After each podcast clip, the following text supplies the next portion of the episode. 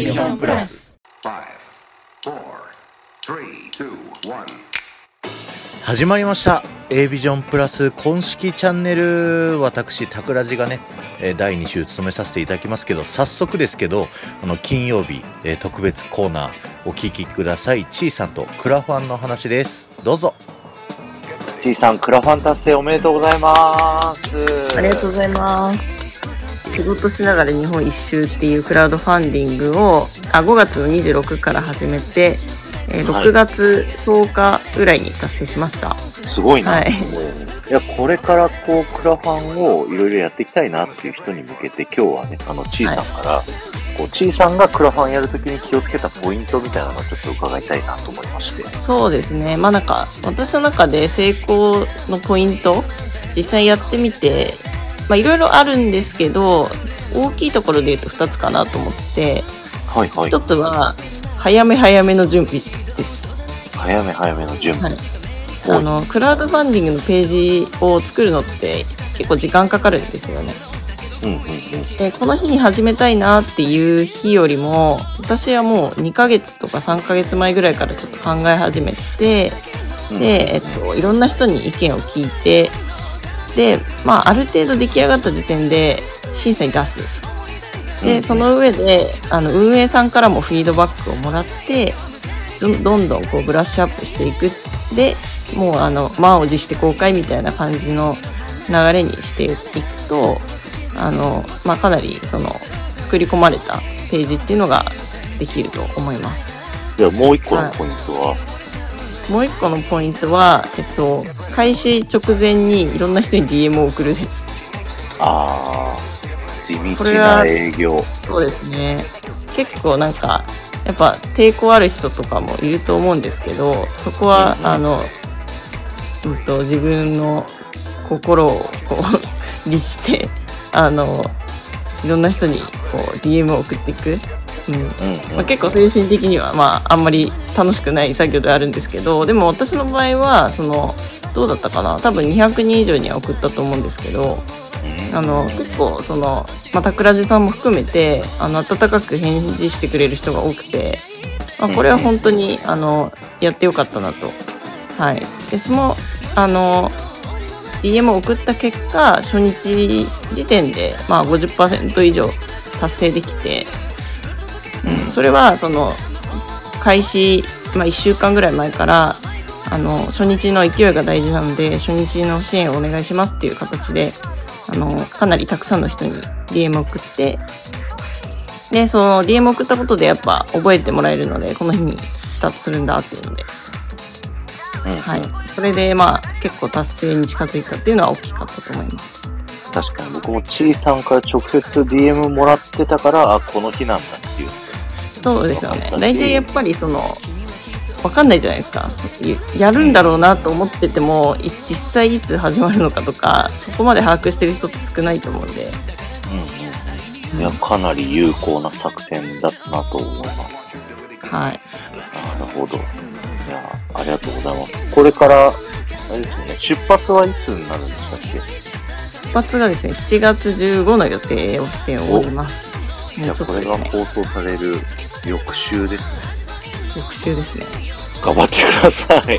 はいありがとうございます。ます。報告をね日本一周中もはい、はい。日本一周中もこのチャンネルに出演予定なので。そっか8月は日本一周中？中ですね。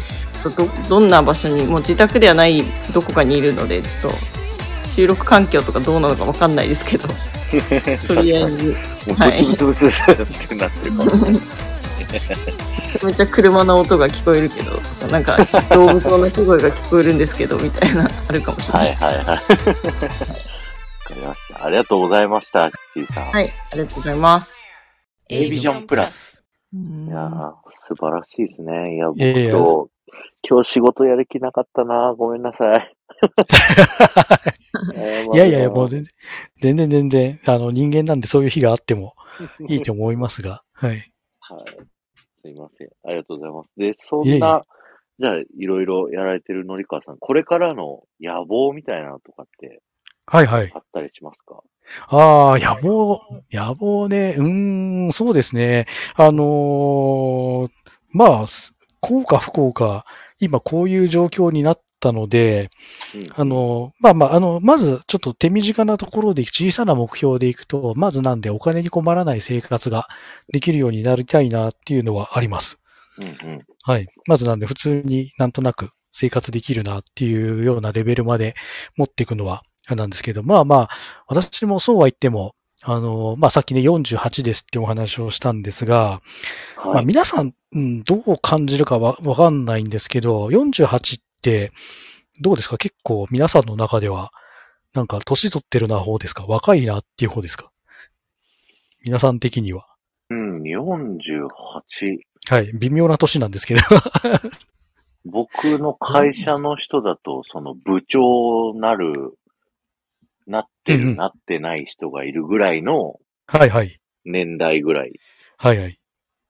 ではあるんで、まあ、はい。先輩ではあるかなっていう感じではありますはいね。ですよね。そうそうそう、そうなんです。なので、巷で言うところの、うんキャリア的に見ると本当にあの、あの結構、あの、重職な、あの、位置についているポジションの年齢かな、みたいな感じはするんですけど、うん、逆を言うと、なんとなくその、会社に囚われてて、じゃあそのわかんないですけど、60とか65とかになった時に、やはりその定年退職ですってなって、その後に何かあるのかっていうと、多分今の時代って、なかなか見えないと思うんですよ。確かに。はい。で、その、まあ、あの、将来がある意味ちょっとなんか不安だ、漠然とした不安って皆さんあると思うので、なんか年金ってどうなっちゃうんだろうとか、社会保障ってどうなっちゃうんだろうとか、最近だと日本ってどうなっちゃうんだろうとかっていう、なんとなく不安みたいなの多分皆さんあると思うんですよね。そうですね。はい。なのでうん、なのでまあまあ野望というかあれなんですけども、あの、どういう状況になっても困らないような形には今のうちにしときたいなっていうのがあって、で、48は僕の中ではまだまだ若いと思ってます。うんうんううんん、人生100年って言われてる時代でまだまだ折り返し地点に来てないじゃんねっていう考えなので。なので、だからその60とか65で退職をしてから何かをしてももう体が動かなかったりするので、だったら早い方がいいよねっていう、ああ、じゃあ私って今、うん、私ってじゃあまだまだ今ってすごい恵まれてるんじゃないかっていうふうに思って毎日やってます。あ、それは素晴らしいですね。確かに。僕、人生考ですね。そうですうん。あの、48っていうか、あの、50から面白いんじゃんって思ってるんで、はいはいはいはい。でそれ逆に準備期間ですよね、48って。あ、そうですそうです。はい。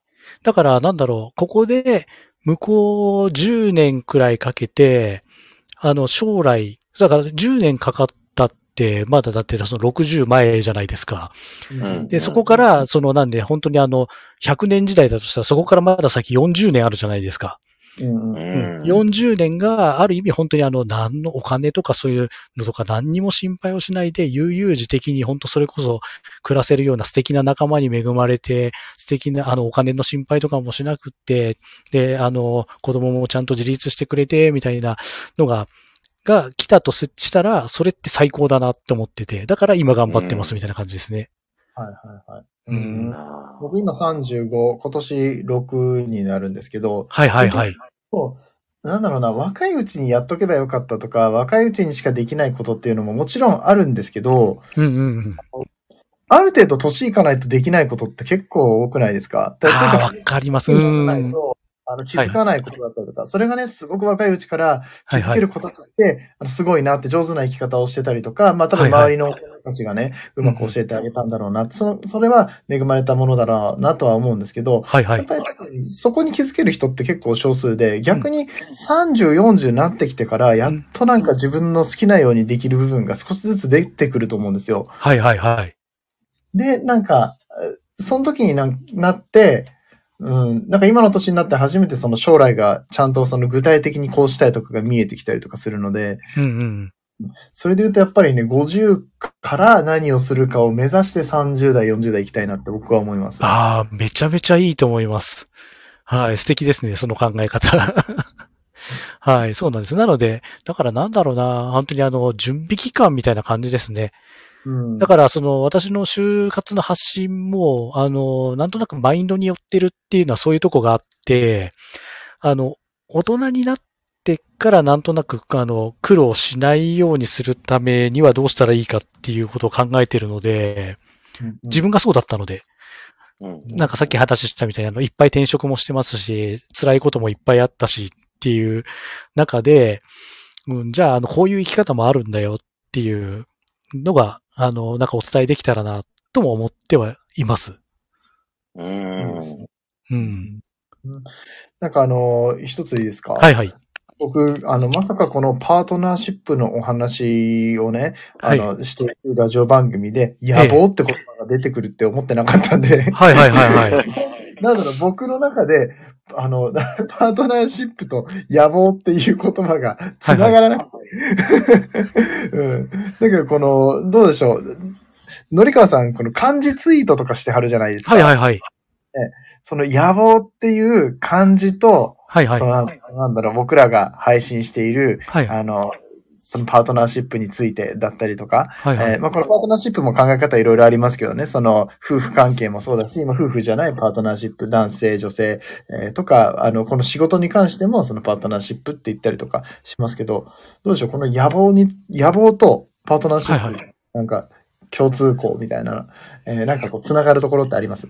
ああ、そうですね。あのー、野望って、なんか、あの、すごいなんか言葉が、あの、なんかよ、よろしくないというか、なんかちょ、ちょっとなんかすごいニュアンスがっていう部分があるんですけど、あの、世界征服みたいなイメージありますよね。そうそうそう、あの、なんか、そういう、そういう、あの、なんか、ま、なんか、な、ななんだろう、ネガティブイメージというか、ななんかそういう、うん、イメージがなんかあるじゃないですか。はい。うん、なんか、なんか、あの、そういう感じではなくって、本当にあの、あの、本当にあの、目先のことでもいいし、あの、ちょっとした幸せみたいなのでもいいし、そういうのってあの、全部野望だと、こうしたいって思ってるのは全部野望だと思うんですよね。だから、その、あの、野望っていう漢字言葉だけに関して言うのであればですね、あの、なんだろう。野望の矢って野原の野じゃないですか。うんはい。はいで、あの、右側の作りの部分が、あの、あらかじめ予定のよって字なんですよね。はい。はい。なので、あの、野望ってなんだろうっていうのは、あらかじめこう自分の中で将来どうしたいんだろうっていうことを、本当にこう、望むことを考えていれば、おのずとそれは野望になると思うし、逆にその野望っていうのにすごく囚われてしまうと、今度あの、望むっていう字の一番左上って、なくすっていう字なんですよね。おーなので、多分心をなくしちゃうと思います。はい。その野望っていう言葉にとらわれすぎてしまうと。だから、こう、あらかじめ自分はどういうことがやりたいのかな、どういう将来を迎えたいのかな、もっと言うと、あの、自分はどういう死に方がしたいのかなっていうのを、特にあの、若い世代の人は、ちょっとでも意識をしておくと、将来がすごく豊かなものになるんじゃないかなっていうふうになんとなく今、お話質問を聞いてて、そんなことを思いました。いや、こんな感じ素晴らしい。、こんな感じでいかがでしょう？すごいあの、めちゃめちゃ無茶ぶりだったんですけど、がっつり帰ってきて、さすがだなと思いました。いやいやいや、あの、今一生懸命考えました。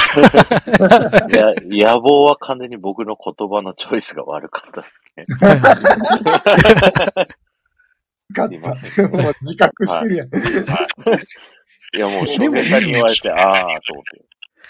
でもでも、あのね、パートナーシップっていうところに関して言うと、でも多分あの、将来、例えばわかんないですけど、あの、結婚されてる方だったら、その自分のパートナーと、あの、どういう余生というか、老後を過ごしたいのかとか、うんあの、まあ、独身の方とかだったら、じゃあ、あの、どういう形で結婚、まあ、結婚するとかしないとかっていうのも、まあまあ今いろいろあるので、あの、一概には言えないですけども、どういうその将来が自分にはいいんだろうなっていうのをこう考えていくことっていうのは、ある意味すごく大事なことだと思いますし、だから、なんだろう、野望っていう字は、希望にもなるし、うん、うん、だから、うん、いろんなことを考えていいんじゃないかなって思います。そうですよね。別に野望っていう言い方をして、まあなんか多分いろいろ人によって捉え方違うと思いますけど、うんうん。なんかちょっと可愛くないですか？あの、野望って言ったことによって。そうですね。夫婦の野望って言ったらなんか可愛いじゃないですか。はい。はい。はい。なんで、それこそそれこそ、なんかね、あの、海外に移住するでもいいし、ね、なんかすごく、あの、日本一周二人でやってみるとかっていうのもいいかもしれないし、ううんん、なんか、うん、多分、あの、いろんなことがこれからまたできる世の中になっていくとは思うので、うんうん、なので、本当にあの、いろんな未来を考えていくっていう、なんかワクワク、ワクワクするじゃないですか、なんか。うんこれから先、これから先どうなるんだろう。だから、な、なんとなく自分の中でそのさっきのあの IT とかそういうのに興味があるっていうのは、世の中これからどうなるんだろうなっていうのをなんとなく知りたいっていうのは根っこの部分にあるんだと思います。ううーうんん、なるほど。そうそうそう。知識として知っときたいっていうのももちろんありますけど、なんかこれを先に知っとけばなんかもうちょっと、あの、人より先に、あの、素敵な世界に行けるかもしれないみたいな。うん、うん、うんううん。ん。そんな感じですかね。野望ですね、それが。はい、野望で。そうそうそう。野望ですね。なんか、桜地さんのアイコン野望って感じですよね。そうだって僕これディズニーランドを作るって野望なんで。はいはい。そうまさに僕は、そう、タクラジランドと、あと、うんあれですね。あの、僕はフロリダで永住して遊んで暮らすのが夢です、一生。はいはいはい。野望ですね。はいはい。いやいや、でもでも、そういうのすごい素敵だと思いますよ。うん。うん。なんで、じゃあ、そのためには、ね、あの、そういうワクワクするような毎日が、ね、迎えられるようにするには、じゃあ、あの、どういうふうな、どういうふうな10年を、どういうふうな1年を、どういうふうな1日を過ごしていけばいいのかな、みたいな感じになってくるので、ううんん。それがなので、そのなんで、あの、そのパートナーシップもそうだし、ね、今日お話ししてきたそういうあの、キャリアとか就活っていうのもそういうところにつながってくるんでしょうし、だから人生設計みたいなもんですよね。だからすごいふ、うん、すごいすごい深いと思いますよ。いや、今日めっちゃ思った以上にいろいろ刺激になりました。本当にありがとうございました。いえいえ、そう、そう言っていただけると。はい、おあの、全然全然、あの、ただ私の経歴と思ってることを話してるだけなので。いやありがとうござい桜井さんます。気づきました？はい。何ですか？あの、さっきのりかわさんが、もうわざわざ振りを入れてくれてたのに気づきました？何ですか？え？いや、え？日本一周って言ってたじゃないですか。野望の話してるときに、あ、気づいてくださいました。あ、一周とかって言ってたじゃないですか。C さんの話。ないでしょ、はい、そうです、そうです。は いほら。ちゃんと拾って。はい。すいません。ナイス回収です。ありがとうございます。C さんが日本一周のね、クラウドファンディングやられて、先月、あの、先月中でやるって言ってても、中旬？頭くらいかにはもう達成したっていうね。相当すごいですね。そうはい早かったよね。あんまり。うん。いや、本当すごいです。おめでとうございます、本当に。ありがとうございます。おめでとうございます。はいそこのね、話はね、あの、この3週目の頭でね、実はこう5分コーナーでやるんですよ。なるほど、なるほど。なんと、そう、この後ね、あの別で収録するんで。で収録するから、いい流れにしとこうよ、ここ。はい。そうですね。はい。お後がよろしいようで。ありがとうございました。いえいえいえ。最後にのりかさんの、なんか告知事あれば、ぜひはい。告知してってください。そうですね。えっ、と、じゃあ、えっ、と、はい、じゃあ告知しますね。はい、えっ、と、今ですね、あの、今日お話の中にも出てきましたけども、えっ、と、毎週、あ、3つ告知したいことがあって、すいません、いっぱいあって。はい、はい。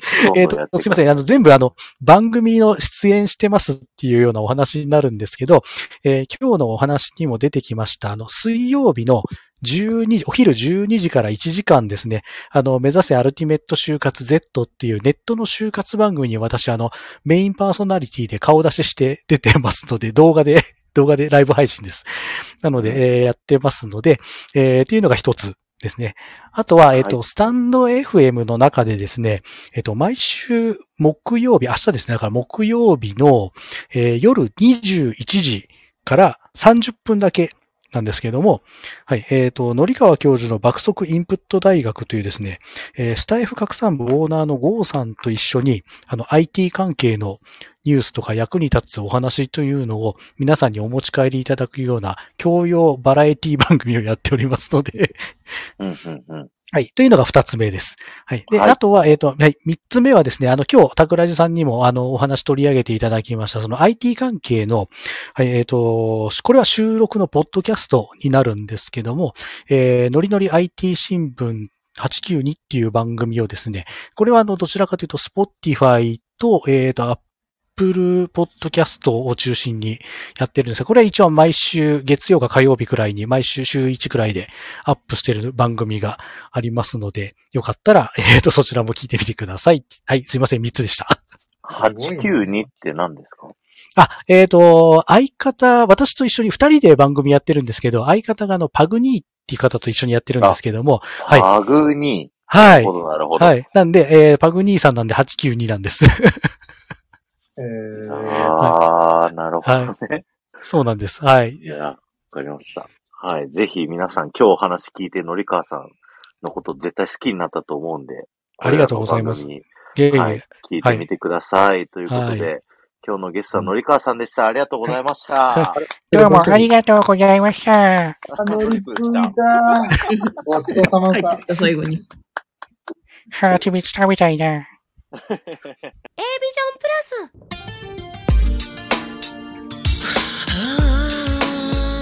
はい、エンディングのお時間となりました。皆さん聞いていただいてありがとうございました。すいません、あの、オープニングのコーナーパートなんですけど、あの、千尋ローカルさんに、あの、日本一周のね、クラウドファウンディング、えー大成功されたので、そのコツを聞くコーナーをね、やろうと思って収録したんですけども、尺がね、もうパンパンになっちゃって、オープニング喋れなかったです。すいません。あの、これからね、毎週金曜日、毎週じゃない、あの、第2週金曜日のコーナーは、えー、千尋からさんが今日本一周をね、こうされてるので、今、どの時点にいるっていうね、そういったお話をいろいろと伺っていこうと思いますので、よろしくお願いします。えーそして、のりかわさんとのね、えー話を聞いていただいてありがとうございました。えー収録した時にね、この後、アフタートークみたいな感じで、ね、のりかわさんといろいろお話伺ったんですけど、いや、あのね、もう音声配信のすごい勉強されてるのりかわさんって海外のあのニュースサイトとか英文のね記事サイトを見てこれから日本の音声配信ポッドキャスト Spotify とか、えー他のいろんなメディアがどうなっていくかっていうのをこう調べられてるっていうのですごくね参考になりました、えーそちらの様子とあと事前のね打ち合わせの様子全部ノーカット版にしたものをこの僕のね、タクラジチャンネルのメンバーシップ配信でアップしてますので、よかったらそちらの方も聞いてみてください。そして、A ビジョンプラスでは夫婦関係のパートナーシップであったり、ビジネスでの人間関係などを良くしていきたい仲間が集まるオンラインサロンとなっております。ぜひ興味のある方はですね、あげつまさんか、お寿司さんか、かーこさんかのどなたかに連絡してみてください。いやぜひね、こう一緒にこの A ビジョンプラスをね、盛り上げていく仲間になっていただけると嬉しいです。第2週目はタクラジがお送りさせていただきました。ありがとうございました。ここまでのお相手はパーソナリティタクラジとマーケッター翔平と旅するデザイナー千尋ローカルの3人でお送りしました。バイバーイ。